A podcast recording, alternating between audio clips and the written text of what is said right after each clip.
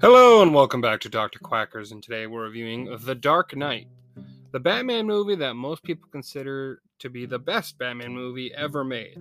But I am not most people. I have talked about this in my review of The Batman. It's a great movie, but I don't consider it the best. Some of you might have already checked out because right now it seems I don't really like this movie. I do like the movie. In fact, it has some of the best acting and awesome uses of the Batman mythos. I mean, this was the movie that made the film industry take the superhero genre a little bit more seriously. It became Oscar worthy.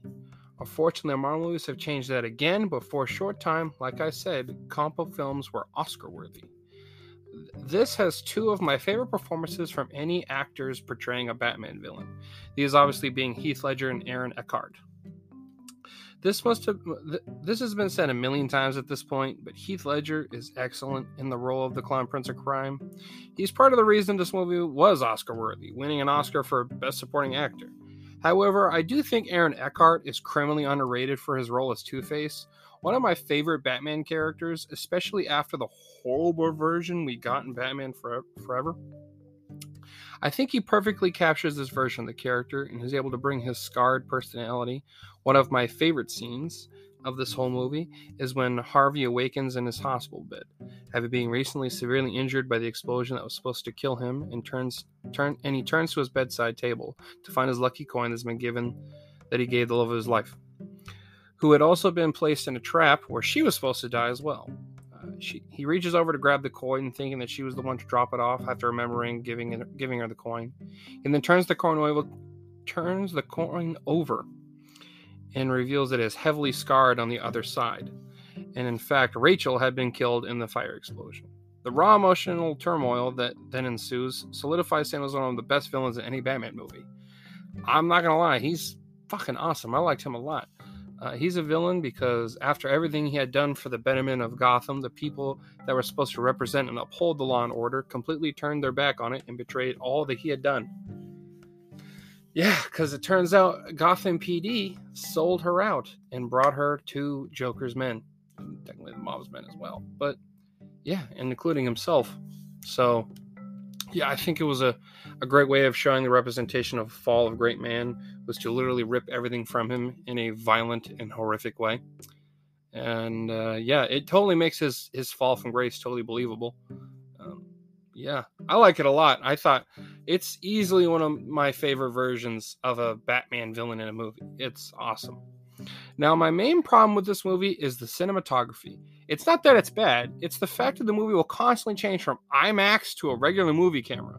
It can really take me out of the movie because of how because of how much the movie changes its presentation. Filming in one or the other, not both, because all of a sudden it's like, whoa, big screen fills it in, super cool shit, and they go right, right shrunk back down. I'm like, stop doing that. Just give me one of the fucking other. Oh my god, it's it it I don't know. It just bugs the shit out of me how much that changes. Uh, the special effects and the sound design of this movie are fantastic. I love the action sequences of this movie. My favorite being the chase sequence between the Joker and Gotham PD while they're transporting Harvey Dent. Great fucking scene, one of the most iconic scenes of the whole movie this movie, like the previous film in the trilogy, has overall just amazing performances. Gary Oldman is easily my favorite live action Commissioner Gordon, and he is able to bring that commanding presence to the presence to the role that is required for this kind of character. Maggie Gyllenhaal does give the character of Rachel a lot more depth than Katie Holmes did. She is able to bring an intelligence that was lacking in the character in the previous movie. Now, I don't think Christian Bale does a bad job in this movie. I don't think I don't like how he changes his Batman persona from Batman Begins in this movie, he starts that goofy voice that Batman seems to be rather permanently attached to. I don't, I don't like it. It's, it's, it's, when everyone talks about Batman, that's how Batman talks now, and I fucking, I don't, I don't like it. I don't, I don't like how he has a goofy fucking voice, and it gets worse in the next one. Uh, something that uh, Christian Bale and Christopher Nolan both seem to agree on is that Batman takes a back seat in this movie, always reacting to things and not actually doing anything proactive. This movie feels much more like uh, like Batman's there, but it's it's mainly about the villains and his whole plan. I just don't think Batman would act this way normally in terms of representation, proper rep- representations of the character. I don't know. I've read a lot of comics of Batman, especially, and I've read a lot of comics with the Joker. He's usually much more proactive when the Joker is doing shit than he is in this movie. Now, I understand this is the first time the Joker's shown up, but still, I would. I, I, just don't buy it as much. Okay. So, yeah, overall, this is a great movie. I don't want you to think I, I dislike it. I just think, you know, over the passage of time and looking with a more critical eye uh, as we've gotten more Batman movies and other representations of the character, like The Batman, which is now my current favorite Batman movie, live action at least. And yeah, it's. It, it, I don't think it's as good as some remember it to be, but I still think it is a really good movie.